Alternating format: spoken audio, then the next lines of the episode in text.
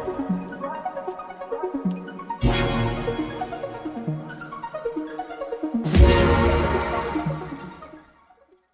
ihr zwei, klasse, dass es heute klappt zu unserem speziellen Podcast. Und warum ist der so speziell? Weil es der erste deutschsprachige Podcast ist hier äh, bei der I P Fabric. Äh, unser Thema ist Trend zum Insourcing, Fragezeichen. Genau, und ich habe hier meine, ähm, meine zwei Gäste, die ich kurz vorstelle. Der Christian Giebner, Solution Consultant bei der I P Fabric, der Techie sozusagen. Und Jonas von Glahn, extern äh, von der Capgemini. Oder Capgemini, wie man das im Deutschen so schön ausspricht, als äh, Cyber Security Consultant. Und ich würde jetzt euch erstmal die Frage stellen, wie seht ihr das Trend zum Insourcing? Ja, ich übernehme an der Stelle mal.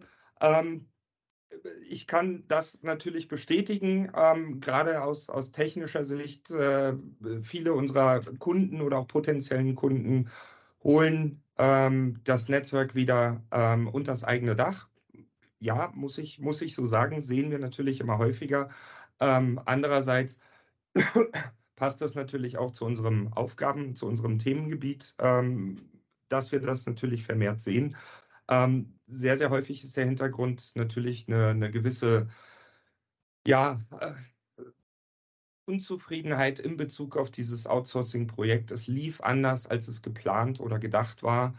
Ähm, jetzt möchte man das Ganze wieder ändern, ähm, gucken, dass man sich das Wissen zurückholt oder dass man das Wissen wieder unterm eigenen Dach hat, was sehr, sehr häufig äh, ja, einen Knackpunkt darstellt. Ähm, ich denke, da sprechen wir später gleich nochmal ein bisschen detaillierter drüber. Ähm, Jonas, wie nimmst du das wahr? Wie ist so deine Wahrnehmung? Ähm, ja, also ich, ich würde sagen, ich sehe das ein bisschen anders. Ähm, natürlich äh, ist es so, dass es Vor- und Nachteile für Outsourcing beziehungsweise auch wieder nach Inhouse ziehen gibt. Ich denke, dass egal für welche äh, von den beiden Seiten der Medaille ich mich am Ende entscheide, ich mhm. vor ähnlichen beziehungsweise denselben Problemen stehe. Mhm. Einerseits, wie du gesagt hast, das Wissensmanagement, ähm, die klassische Doku, in dem Fall eine Netzwerkdokumentation, ähm, teilweise Übergaben. Um, und was ich halt immer sagen muss, ist, nur weil ich ähm, wieder nach Inhouse gehe, ähm, habe ich die Erfahrung gemacht, dass eine Dokumentation dadurch nicht besser wird ähm, oder vielleicht auch teilweise überhaupt äh, entsprechend aufgebaut wird. Ich habe die Erfahrung gemacht, dass die meisten M S Ps bzw. Beratungen in dem Bereich da etabliertere Prozesse haben. Mhm. Ähm, Was nicht heißt, dass zwangsweise dann Outsourcing immer der Weg ist, den man gehen sollte. Mhm. Ähm, was aber auf jeden Fall heißt, ist, dass man auch in-house diese Probleme sich anschauen sollte, beziehungsweise diese Problemfelder und dafür eine Lösung finden sollte. Gehe ich absolut ja. mit. Ähm, absolut, gerade ja. das Thema Dokumentation. Ähm, ich kenne es aus meiner Zeit in der freien Wildbahn. Wann schreiben wir die Doku, wenn wir Zeit dafür haben? Wann haben wir dafür Zeit? Nie. Nie. Äh, Der Klassiker. Wie siehst du das im kommerziellen Bereich, äh, Marvin Michael? Ich, ich sehe das, ich sehe das ähnlich. Ähm, und auch der Knackpunkt hier, ich glaube, großes Stichwort Kommunikation ähm, zwischen Service-Providern und dem Inhouse-Netzwerkteam. Das sollte gegeben sein. Und ich habe da auch, äh, mir fällt auch gerade ihr ähm, ein Podcast ein. Wir haben den hier auch äh, verlinkt sogar von, äh, von Mark Schiert und Tony Mangino, wo es genau darum geht, Insource, Outsourcing, aber diese Krux der Kommunikation, die ganz oft einfach fehlt. Ne? Und darum geht es in diesem Podcast ähm, speziell, also klickt da drauf, guckt euch das an. Was denkt ihr, könnte man da machen, um diese praktisch diese, ähm, diese Kommunikation herzustellen? Ja, ähm, ich sag mal so, zum einen, ähm, diese Kommunikation findet auch wieder Eigenwahrnehmung beziehungsweise Wahrnehmung von, von den Kunden, mit denen wir zusammenarbeiten, ähm, findet halt sehr, sehr oft, äh, sehr, sehr oft nur auf äh, einer oder auf sehr wenigen Ebenen statt. Das heißt in der Regel, wie gesagt, eigene Beobachtung, ähm, ist es halt so, dass auf der Management-Ebene die Kollaboration hervorragend funktioniert. Ne? Man hat sich auf einen Deal geeinigt, das läuft alles, S L As sind definiert, alles ist schick. Ähm, und wenn es dann aber in die, in die Arbeitsebene geht, ähm, wo dann wirklich Netzwerkmanagement stattfindet, wo Änderungen passieren und, und, und, ähm, da ist die Kollaboration sehr häufig ähm, suboptimal bis nicht vorhanden. Ähm, und das ist natürlich ganz klar essentiell wichtig. Wenn die Leute nicht zusammenarbeiten, funktioniert es nie. Also, ne, das ist, ist einfach mal. Ne? Also, ich muss sagen, ähm, ich habe das nicht immer so erlebt. Ähm, ich denke, Kollaboration mit Externen ist natürlich auch aus Compliance-Sicht immer ein Thema. Ein Externer darf nun mal nicht jede Aufgabe übernehmen, die ein Interner darf, auch vor allen Dingen in sicherheitsrelevanten Themen nicht. Ähm, ich denke aber auch da, dass auch auf der Arbeitsebene nicht zwangsweise eine Kollaboration ähm, schlecht bzw. nicht funktionieren muss. Ähm, ich denke, dass vor allen Dingen auch zu Projektstart am Anfang sich persönlich zu sehen, ähm, da eine sehr gute Arbeitsebene schaffen kann.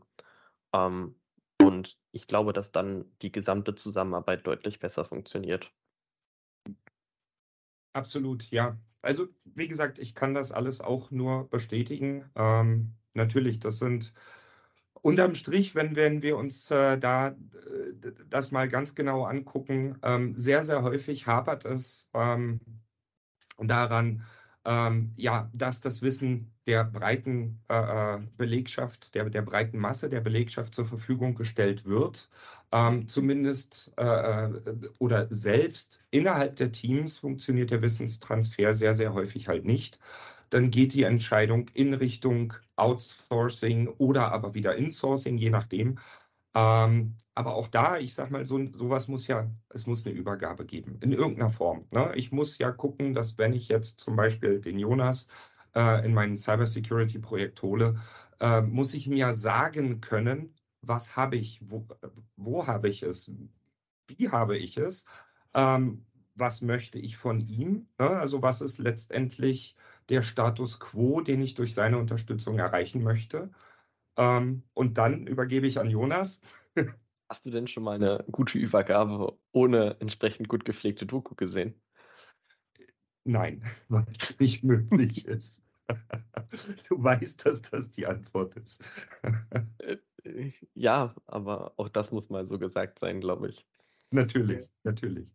Ja, also ähm, unterm Strich, ne, ohne, ohne eine ordentliche Übergabe, sprich ordentliche Dokumentation, sprich äh, High-Level ausgedrückt, wie man äh, ähm, auf Neudenglisch sagt, ähm, äh, äh, ohne Kollaboration funktioniert's. Äh, funktioniert kein Projekt, egal in welche Richtung es geht.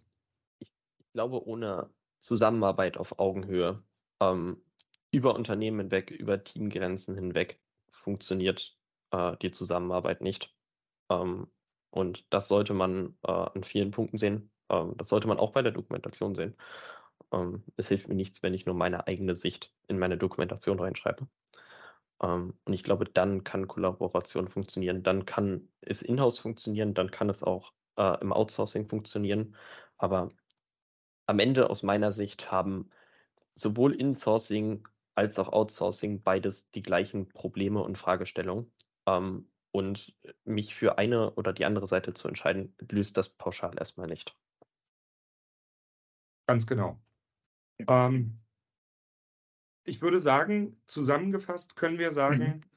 ohne eine ordentliche Dokumentation ähm, wird jedes Netzwerkprojekt ähm, zur Mammutaufgabe, die sehr schwer bis gar nicht lösbar ist. Ähm, mhm. Ohne Kollaboration funktioniert weder In- noch Outsourcing. Mhm. Ähm, und es bringt nichts, wenn nur das Management ähm, ja, äh, zusammenarbeitet, sondern ähm, auf allen Ebenen. Und glücklicherweise können wir von I P Fabric genau bei diesen Themen unterstützen mit einer automatisierten Dokumentation, ähm, die die Daten auch so aufbereitet, dass Nicht-Netzwerker ähm, mit den Informationen was anfangen können und sich das rausziehen können, was sie brauchen. Abschließende Worte, Kommentare von euch? Ich bin erstmal dankbar für die Zeit von euch. Danke, dass wir, dass, wir das, dass wir das machen konnten, und ich freue mich schon auf den nächsten Podcast. Ich mich Danke. Ebenfalls. Vielen Dank. Danke.